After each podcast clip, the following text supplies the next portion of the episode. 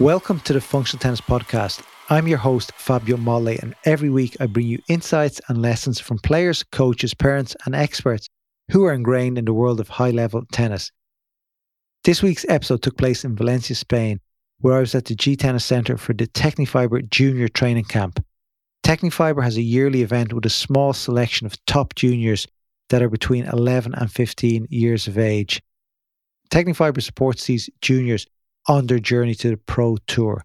The goal of the camp was for them to get out of their comfort zone on court as well as off court. Tecnifibre sees themselves as a players' company, and it was a chance for them to spend time and share knowledge with the players, parents, and coaches. Each of the five kids here were exceptionally talented, and with the right mindset and guidance, they've the chance to become a top player. And Tecnifibre wants to help them fulfill to their potential. Leading the encore work was the recently retired Pablo Andujar, who's a career high of ATP 32, with many matches against Nadal, Novak, and even a win against Federer. He provided great knowledge to the kids. He was very open with his experiences and gave great advice.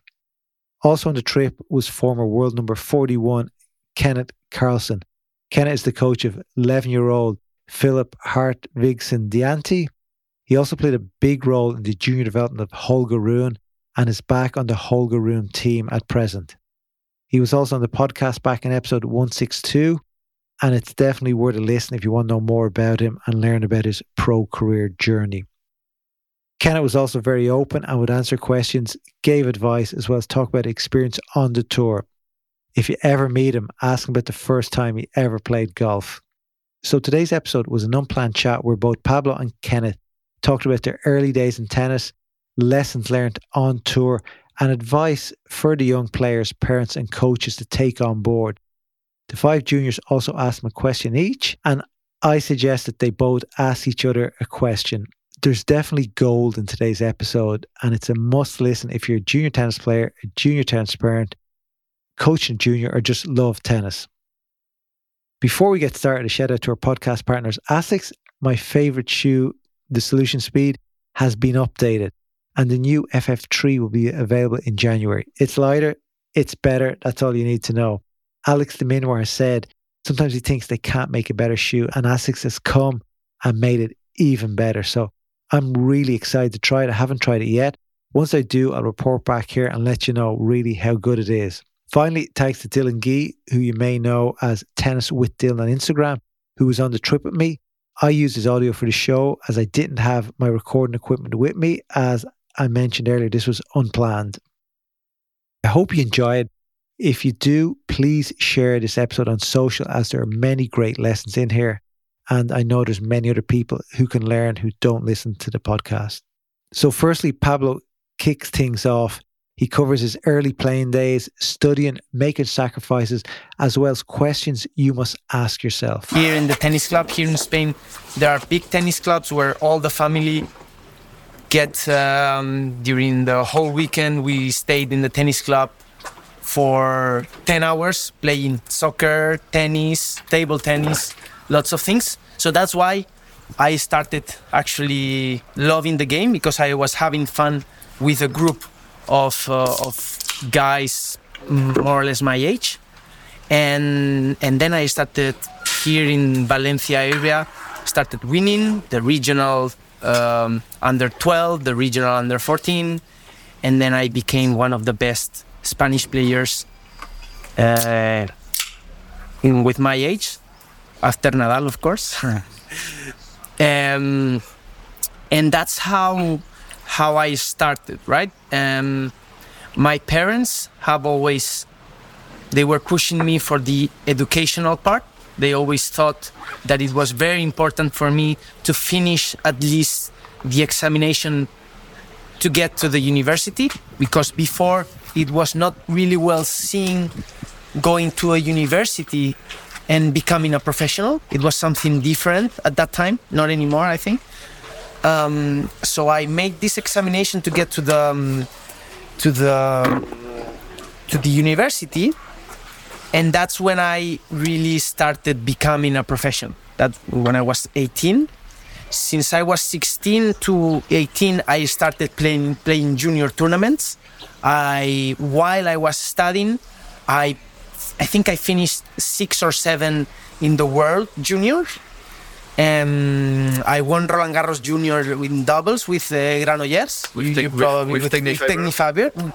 both both players with Tecnifibre, and and then you start a new life, right? And that's where I think having Kenneth and me here, I think it is important for you guys that are probably Sergio as well that are um, closer to that part to know a lot, lots of things that probably we both didn't know, and all the sacrifices that you have to do to become a tennis player. So if someone told me all the things that I have left behind um, to become a tennis player, I would still continue and, and make the effort to become a tennis player. But I think it's good when you decide to become a tennis player to know as much things as possible, right?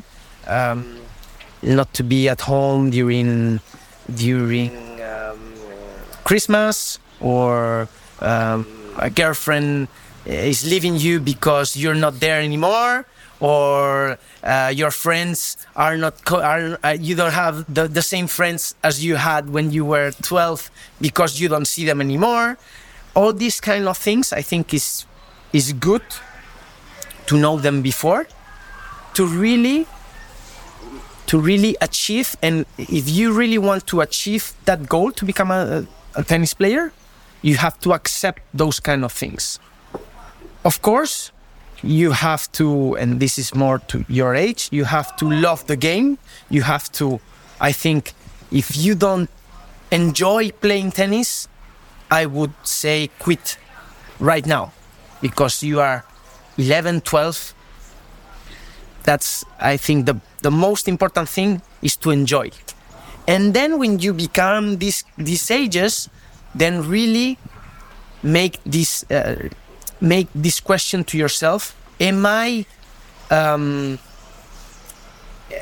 am I committed to really make this all these sacrifices to become a tennis player?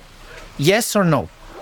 If your answer is yes, then go ahead and try as much as possible and try to fight and try to work every day trying to to to you know to improve every day something and try to achieve your goals and and realistic goals right but um the first thing I would say is really do we want to become professional tennis players? Um, and what was your goal when you started to when when when I when I started, the only thing I wanted is when I was 16 is to finish my studies to start a professional career, uh, and I was lucky because in the meantime, I, my my level was growing, so my time in the futures was very little. Was probably one year because I didn't have played so many futures because I was playing juniors and I was studying. So at that time, from 18 to 19, I was very fast. I won a couple of futures and then started with when I was 20 years with a challenger event and that's where you can see really the professional players uh, and try to imitate what they are doing. So my goal was always to try to improve and go as fast as possible to the to the best level. Uh, so to you guys, my advice would be, of course, enjoy with what you're doing. Enjoy, really enjoy. That's the most important thing. And to you guys, do I really want to become a tennis player, a professional tennis player? Know with all the sacrifices to become tennis players. So it's, it's two, two different ages, but I think um, the goal must be that one. So that's a little bit, yes. Kenneth, who's now 50, talks about his times as a junior and, and how things were different back then to now. He talks about having the burning desire as well as the importance of having a strong team around you at a young age. Well, my background, I'm a little older. So I'm 50 years old. So it's another time. The world was different at that time. It was before internet. It was before uh, computers. It was before uh, mobile telephone. It, it, sounds weird. It sounds like yesterday, but it's it's a different world. Yeah. So at that time, I started playing tennis when I was eight, nine years old. I played uh, football before, swimming, athletics, gymnastics, a lot of different things, playing around. So so using my body all my life since I could walk. It was a different time and and as a coaches we need to to consider it that that is a different time today yeah. than it was we cannot treat them like like the way the way I was grown up because they they grow up differently so we have to respect the way you are but um, for for me I was very early I was uh, at at 12 I, I got very good in Denmark and I got good internationally and I was dreaming to become a professional tennis player since I was 12 uh, and wanted to be number one in the world and win the Grand Slams that was my my goal. Uh, at that time, there was nobody in Denmark who had been on top 100. So it's uh, you know it was a it was a huge uh, in in men's. There was one girl who was in top 100 uh, before, but no men before that. Um, so it was a, a huge thing to to have that. Uh, and as a junior, I became number three in the world on the ITF. Uh, and I made the transition very fast, like you. I was I played some some some some. Uh, it was before futures. It was called satellites. You had to play four weeks in a row to to become to get points. You have to to play well in all four tournaments to get points, and you didn't get so much. So you had to. It's not like now where you play one tournament and you get the points. It was it was pretty tough mentally and physically. Yeah. Um, so it's good we have the futures now. But the, the thing that I, I would like to say to, to, to all of you actually is that I think it's very important that you that you have the burning desire yourself. It's I mean you it, it has to come from you. Nobody can give you the desire to become good. It has to come from you. And the ones who gets good, they they don't doubt if they want to be tennis player, in my opinion. They uh, they they know that's that's the only thing they want. So you like you you have to decide. Okay, do I really want this? if you have it, it's unbelievable. I mean, it's a dream. I mean, it's, look, it's a dream uh, when when you when you play. It's it's it's a good life. It's a tough life. It's it's very tough, but it's it's a good life. Um, one thing that I that I would like to to to to say to all of you is that that I think when when I was growing up, it was a different time. At at that time, if you had one coach, you were very lucky to travel around with you we were very lucky. And I was traveling in, in Denmark. The cult- tennis culture was not that great at that time. And I was traveling a lot by myself when I was a junior. A lot. Maybe I had one coach with me. The first year I was a senior, maybe I had for five, six tournaments. And I was playing 30 tournaments. So I was tra- traveling a lot by myself.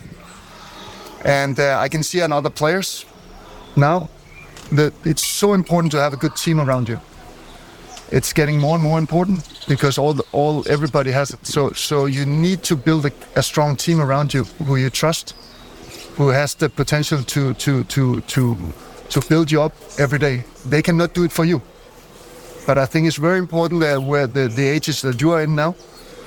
The, the, the last two three years of your junior's career and the first two three years of your senior career. I think I made a, a, a mistake. It was not my fault actually. It was just the, the culture in Denmark was not good enough. So I was traveling one and a half years almost by myself. The first year I, uh, I broke through it on the ATP tour. I went from nothing to 66 in the world on eight months. So I was traveling all around and my first uh, final and won a lot of challenges and, and stuff like that. I got a wildcard in Copenhagen in March beat number 18 in the world at that time and, and went to the quarterfinal and I got a lot of confidence and I went on to win a couple of uh, challenges on clay straight away and my, my ranking just went up and everything was fun. You know, when you have the confidence, everything is fun. And you, you can know, even if you make bad mistake, bad bad uh, decisions, doesn't matter because you have the confidence. Uh, we played the uh, Davis Cup against uh, Argentina one time, and the day after I flew to Brisbane, Australia, 24, 24 hours and played the day after. And I went to the final. I mean, it's so stupid scheduling, but I had the confidence. But the problem was that you, I got to pay, what do you call it, the, uh, I got the negative side one and a half years after because I played too many tournaments. Yeah. I had nobody to advise me, to to to pace me. I had nobody to to advise me how to to uh, to to make my game better. It was only myself. So so I didn't. I don't think I improved my game in those one and a half years, but I got a lot of confidence. But once I lost the confidence, uh, I got a big uh, set down. And I think actually, looking back, it cost my career. I could have been better, I think. That's one of the things that, that I regret looking back, what I know now, is the first couple of years going seniors. Was, I would have loved to have. I before I used to to to to uh, to uh, compare not myself but the situation with like Roger Federer. I was one of the biggest talents going up in the juniors. So uh, there was me and one or two other guys that say, okay, this is the new top 10 players, maybe not one win Grand Slam. You beat it, Roger. Yeah, yeah, yeah, but but but but the problem was that the I didn't have anybody. I had I didn't have a team. And if like Roger Federer, he had like a team from he was very young. Two two other he had Peter Lundgren and Peter Carter, who was former tennis players, and he had physical coaches and stuff like that to build his career from junior to, to senior the first couple of years. So and that's why now I tried to to work uh, with both Holger Rune and Clara Tauson, and and that's what we tried to do with Holger to build a very a very good team in the beginning of the career, even when he was 12, and then building on that and having the same kind of foundation going in the last couple of years as a junior and the first couple of years as a senior. So you you have people around you who knows you, who knows how your mental is, so it can can can can can feel if you're tired, uh, knows how much they can push you, knows when you need a break. No, so so so you keep the the enjoyment in in it, everything, and and can also guide you in the right way. I think it's very very important to have people around you who knows you. Today, when I was growing up, my parents were supporting me a lot, but they never interfered with my tennis. Never. It's a totally different ball game today. We have parents everywhere. We have, and I think it's a good thing. Don't don't don't uh, misunderstand me. I think it's a good thing because you need those parents. You need those people, the coaches that known you for a long time. I also used to work with Caroline Wozniacki for many years, and her father he didn't know anything about tennis in the beginning. He was a football player, but in in the end he was a very good coach because he learned from from the coaches that was around him and and and, and created a team when she was growing up always getting better and better and better and having people you know trust to make the right decisions. So i think the the parents the the the coaches that you surround yourself with are very important because at some point now we're here with Tecnifibre, but at some point there's gonna come sponsors, there's gonna come agents, there's gonna come all kind of different things. When you get good, there's also gonna come girls that I want something. You know, there's gonna come some somebody who wants something from you. So I think it's very important to surround yourself with people that you trust, so you can choose the right path. And you, especially you guys, even you guys, because you're already also with Tecnifibre and and agents and stuff like that. But you are right at that age where it's very important to have a very good uh, team around you who can who can uh, guide you in the right direction. Um, it's very tough. It's all. It's also got much more expensive to to become a tennis player because you have to you have travel with your parents, you travel with the coach. Maybe you have to go to an academy. You you know there's a lot of things, and you can feel a lot of pressure from everybody. You can feel pressure from parents. You can feel pe- pressure from from the coaches. You can feel pressure from yourself. I don't and calm. But you need to accept that. To become a world class tennis player, you cannot run from the pressure. You need to learn how to handle it. And that's also where the team is very important. So, so you get the right, right mentality to handle the pressure because you cannot run from it. There's going to be pressure outside the court. There's going to be pressure on the court. You're going to have break points. You're going to have set points. You're going to have match points with or against against one. There's pressure everywhere, and actually you have to learn to love that. It's not always funny, haha, but you have to have that passion to to enjoy your. It's eight all in in the match tiebreak at Wimbledon in the fifth set. This is this is where I want to be, you know. And if you can get to that mental stage where you love those moments, fuck, you have a good chance to be good. Kenneth span a couple of tennis generations. He was around when Sampras was around, and he was around when Federer was around. And 14-year-old Jules Rimbaud asked Kenneth who was the best player he ever played. I was I was in an age where I was professional for 16 years. So I was lucky enough to, to be playing at the same time as Ivan Lendl, who was number one in the world, Boris Becker, Stefan Edberg, Pete Sampras, uh, Boris Becker, uh, Andre Agassi. I said to Pete Sampras, right? Uh, and also Roger Federer, Nadal, Djokovic. And the end of my career, the last five years, they were also playing. So I, um, so so. The question is, who is the best player in the world of all time? Is that uh, is that Djoko, Nadal, or, or, or Roger? Um, on on on the records, I think it's uh, it's uh, Djokovic. There's no doubt he's gonna end up the way. But for me, I was also lucky enough to see Roger Federer how it, in my opinion, how he changed the game, because he took he took the tennis to another level. Um, and and I liked the way he did it because he trusted the way he was going. He didn't do what everybody else was doing, but he trusted his own way, and and and created something new. And that's sometimes what genius do.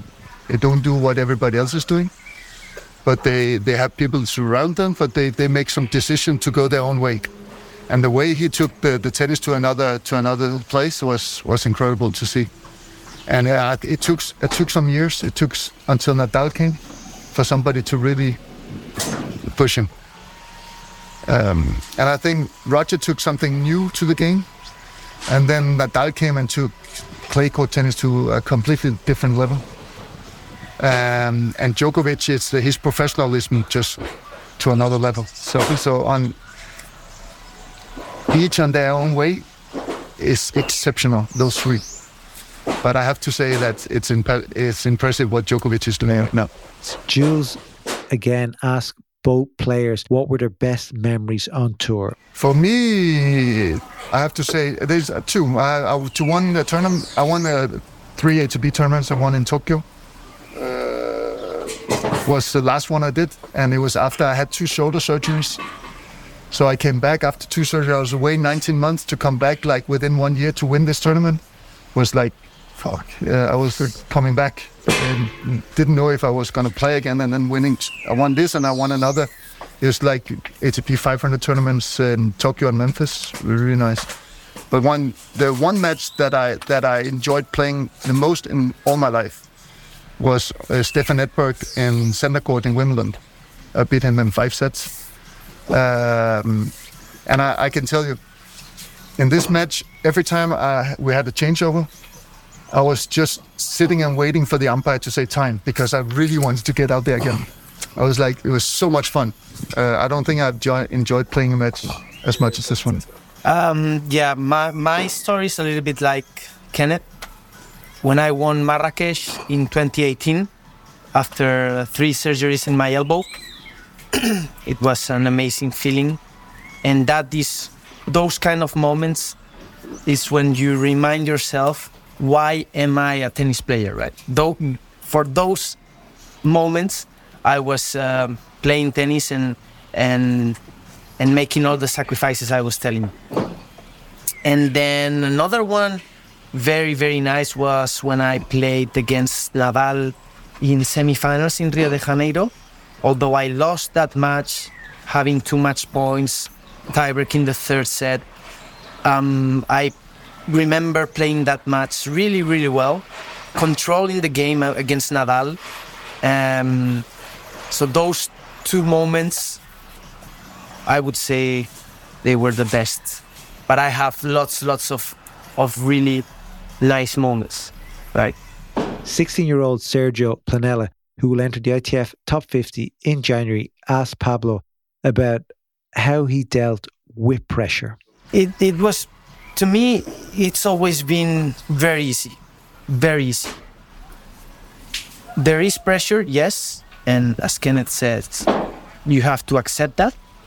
But the only thing I said to myself is I want to go to bed knowing that I've done the best thing possible to handle the pressure, to improve myself, and to, you know, work on the on the on work on the things I have to work. So if if if I have to say from one to ten, if I gave everything till ten, I was I was um, I was happy. So that's release you uh, re- releases you a little bit of pressure. Once you once you give everything and do the right things i think that to me it releases me a lot. And then another part and that was um, when i was getting older that helped helped me a lot is to re- relativize things right? I don't know if that's a word in english but if you lose a match, you lose a match. It's not the end of the world, right? So we all tennis players lose lots of matches. So once you accept that losing a match is tennis as well, the only thing is okay, I've lost a match. Why? Let's try to improve, right? So once you accept that losing, of course, it hurts and it has to hurt, right? It must hurt. Otherwise, you, you cannot be a tennis player. But just saying, okay, now I want to work on improving for the next time that happens that that moment or that um, that problem to, to solve that problem i think that also um, helped helped me a lot French kid Timio Treffelli asks what's the difference between a top 10 player and a top 100 player? Uh, for for me, uh, there's different things. There's uh, first of all uh, consistency. Uh, first of all, uh, second of all, is so it's about. I mean, all top hundred players can play like number one in the world, pretty much, but not on a daily basis. So it's also about your bottom level. Uh, is to have a when you have a bad day that you still have a very high level. Um, then it's also a a lot about um, if you have the weapons. You need to have to be a top ten player. You have to be almost the best in the world or something. You have to have weapons. It can be a good serve, it can be a good forehand, it can be a good return, but you have to have weapons, and then you have to have an incredible mentality. The mentality is maybe the, the last thing that that uh, that really puts you on, on on that edge. You have you can see if you if you look at the, the top top top guys, you have to have that crazy almost um, almost cockiness about you that you think you're the best in the world. You have to believe it yourself. If you don't believe it, it's going to be really tough to to become up there. So you have to have that kind of almost arrogance to to to.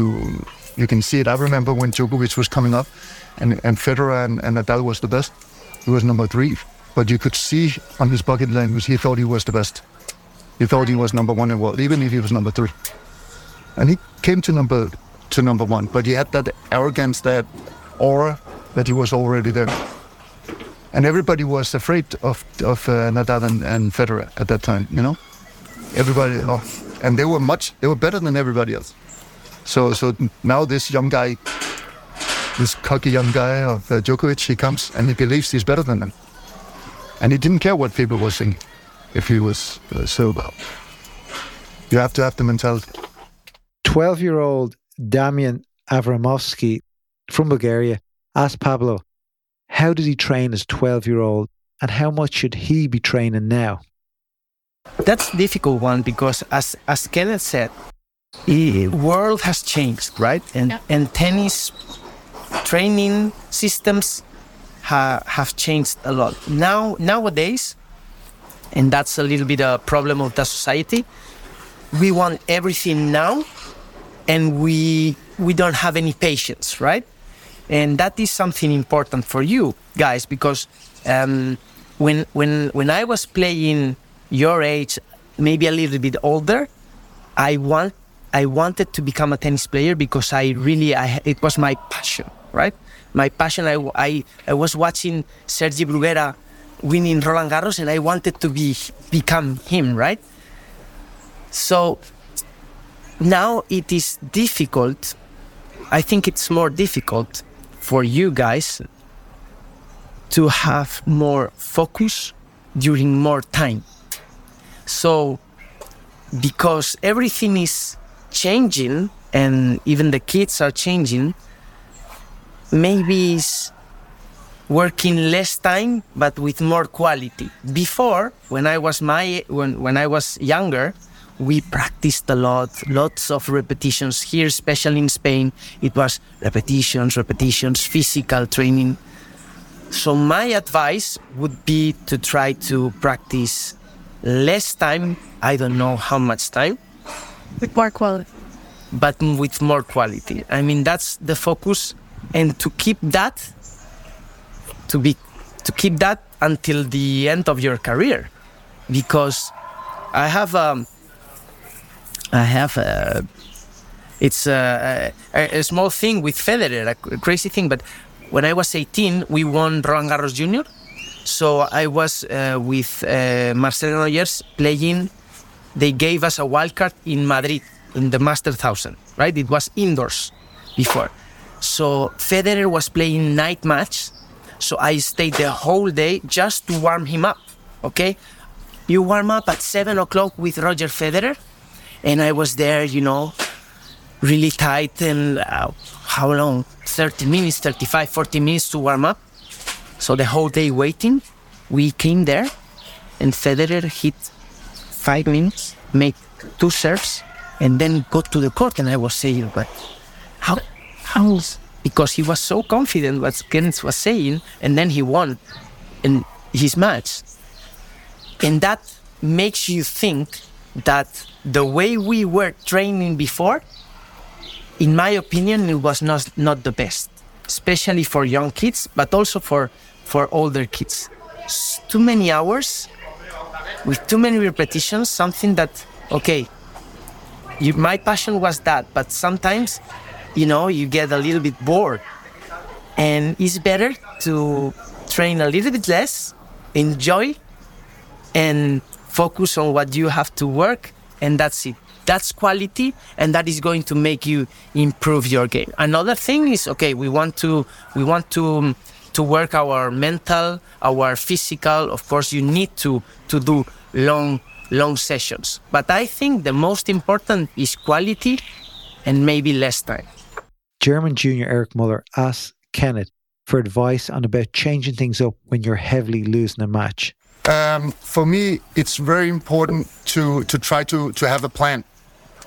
Uh, I try to do that also in the practice and everything. So you kind of you have a plan, but at some point, if it's not working, you have to change that plan. So yeah, you have to try to to to to have a mentality that you're working on your game all the time, and if it's the plan is working, you have to you have to stick to it, even if now we're talking also about pressure how to release pressure. Sometimes for me, this is some simple things. Sorry, I'm coming back to your question. Um, but it's also to have the plan. Because if you feel pressure, for me to be brave on a tennis court is to stick with the plan, even if it's break point, set point, match point. You know how it's tough it is to to to to play the right way on those points. But if you do that, there's a, there's a reason why you have those break points. There's a reason why you have the set point or match point. So if you if you're brave enough, keep the plan. Uh, and I think it's very important that you also have the possibility to say, okay, I'm I'm down six one, three love, and and have the instead of being frustrated. Of course, you're frustrated, but also to have the clarity to to breathe. Use the changeovers in tennis. You have the, the privilege and sometimes the curse that you have time to think.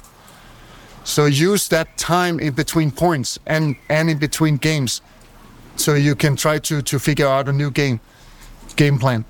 So you have in in between points you have 25 seconds. So in I, I tell my players you have one third where you can react to the point, hopefully in a good way, and try to be an actor on the court. If you if you if you're mad, be an actor. It's a it's a it's an acting game out there. The opponent or your opponent is gonna notice if you're pissed or down on yourself, and then he's gonna smell blood. and then you have one third to to neutralize, and then you have one third to um, to to think on the next point.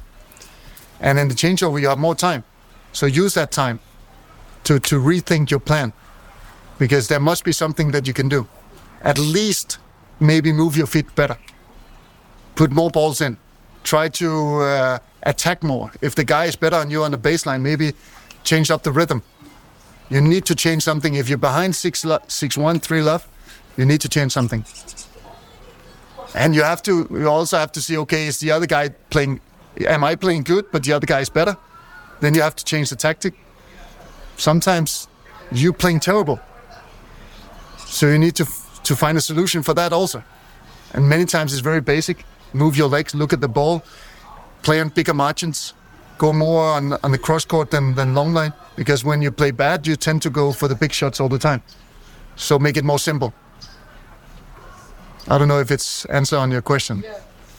And I have one thing that that that I, I'm not a big quote fan, but uh, but I wish that I understood this quote a little better. Billie Jean King said something very very uh, About the pressure. why? Pressure is a privilege. And you know, you don't understand that in Europe because you haven't been there, but it's a privilege to be in your shoes. It's a privilege to be able to just consider have your hobby as a job. There's so many people around the world who doesn't have there's war around the world, there's people who doesn't have food. There's people who goes to work every day just because they need to make money you have the chance maybe to have a job where you enjoy going on most of the days you you you started playing tennis because you enjoyed playing tennis. It's a hobby. For everybody else it's just a hobby. And you have the privilege to to maybe earn to to have that as a living. So the privilege is also that you are so good that there's pressure. What would you rather have? Would you rather have you you are bad and no pressure or good and a little bit of pressure Pressure. good and pressure. So it's a privilege to have that pressure because if you were not good, you would not have that pressure. So the, the alternative is worse, is that you you are not good, so there's no pressure. Oh. So it's actually a very very big privilege to have that pressure. I jump in to ask Kenneth to ask Pablo a question and also for Pablo to ask Kenneth a question. Is there anything you would have done in your career that you think could have done that you were going to be better than you were? Yes, I think so. Yes. Um, I was someone during my career. I was someone when I was younger. I was someone that was thinking that coaches were the ones solving my problems, right? Trying to release that pressure to the to the coach. Lots of players do that. If I would have known before that the coaches were there to help me, but they were not the ones solving my problems, they were not the ones actually playing, I would have listened more to them and probably changed less coaches mm. and stick to that coach and to that mm. plan. And that would probably have helped me to become a better player. Mm. Yeah. My question to you is how did the country that where, where you come from right?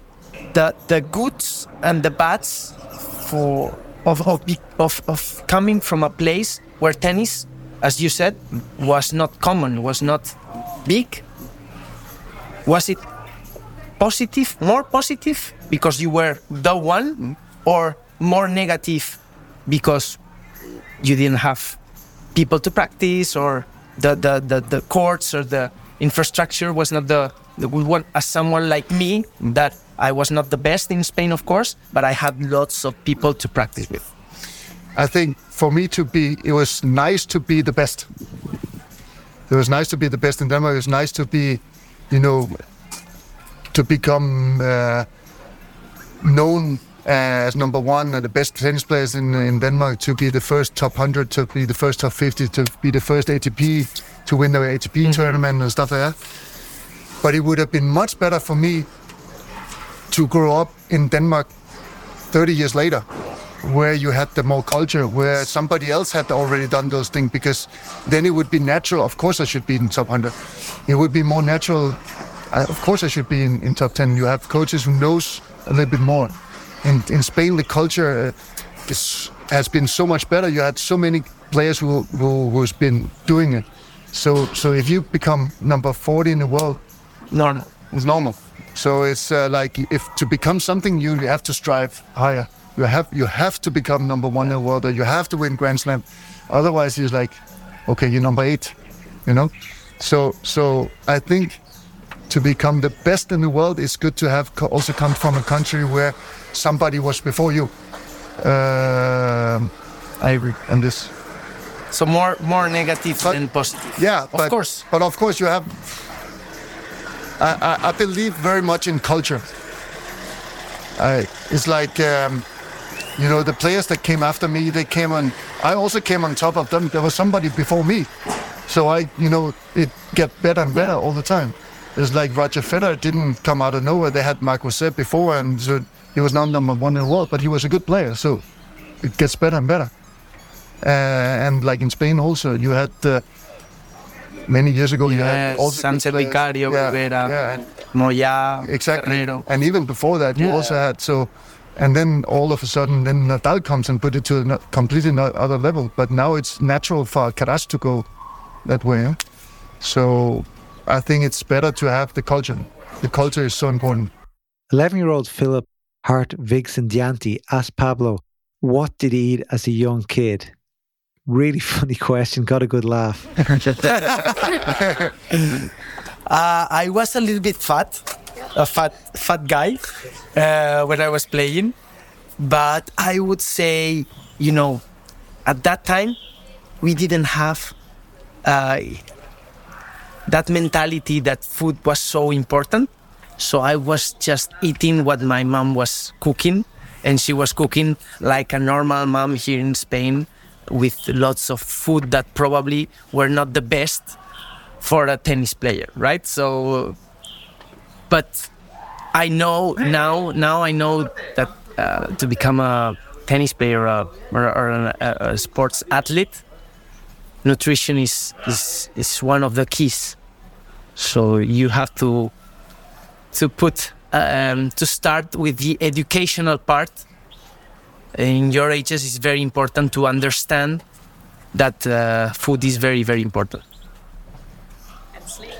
and sleep and and and the entourage. I think the entourage is is so important not only for them but for all the the people around them to understand all these things right? I think it, that that's that's also a very important key. Yes.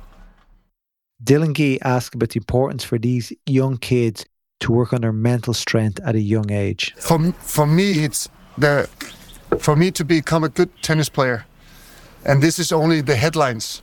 You need to be very good technically, tactically, physically, and mentally, and you need to practice that every day. You need to have those those things in your practice every day. So that's that's your responsibility. It's your team's responsibility. It's uh, it's my responsibility as my for my players also to teach the players the mentality, because it has to be a part of the everyday uh, everyday uh, job of, of a tennis player. Because if, if you're lacking one of these three, well, in my opinion, if you're lacking uh, one of these uh, four pillars, it's going to be very tough for, for you to become uh, top, top, top player of uh, an international tennis. And then you, you also have, this is only the headlines you have. Under each of the headlines, you have many things you need to be good at. Um, so, so, but, but you need to be very good mentally also. So, I, in my opinion, you need to work on it every day. Yeah, I, I I agree with Kenneth, and and you know one of the things I I've been lucky to to know Rafa since we were 12 or 12, 10 or 12 years old, and one of the things he has always been is really humble, right? He knew he was the best, he knew it, and that's something that Kenneth said, right? He the, the top guys they know they are the best, but they don't have to show they are the best. They he's humble, but he knows, and and so that is something that probably his uncle um, has always been trying to educate him um, and to have respect uh, for the other players, right? And this this is something that uh, we don't normally talk about, but I think the values that tennis gives you are probably the best in the sport, right? To to to to have respect for the for the for the other tennis players is something really important. Um, mm, and that doesn't keep that doesn't um, that that that doesn't um, make you that doesn't make you that you're going to be worse right no you can still be the the, the best player but with that uh, education which i think is very important. And in these ages that is in these ages what you have to work a lot as well in those values right? Because because once they become 18 it's going to be very difficult. I know lots of players in my age they are still 37 years old and they are still very bad on the court. And that's something that you have to work on in early ages really hope you enjoyed that chat sometimes the unplanned ones are the best ones I really, really enjoyed it, and I have a heavy feeling you did too. Uh, let me know. I'm hoping to have Pablo back on the podcast soon, where he'll tell us more about changing coaches, Nadal's level in practice, the impossible task for him to beat Novak, as well as beating Federer. I really can't wait. And finally, if you do enjoy the show, please, please share it with other players out there. I know they can all learn a little from this episode. Thank you.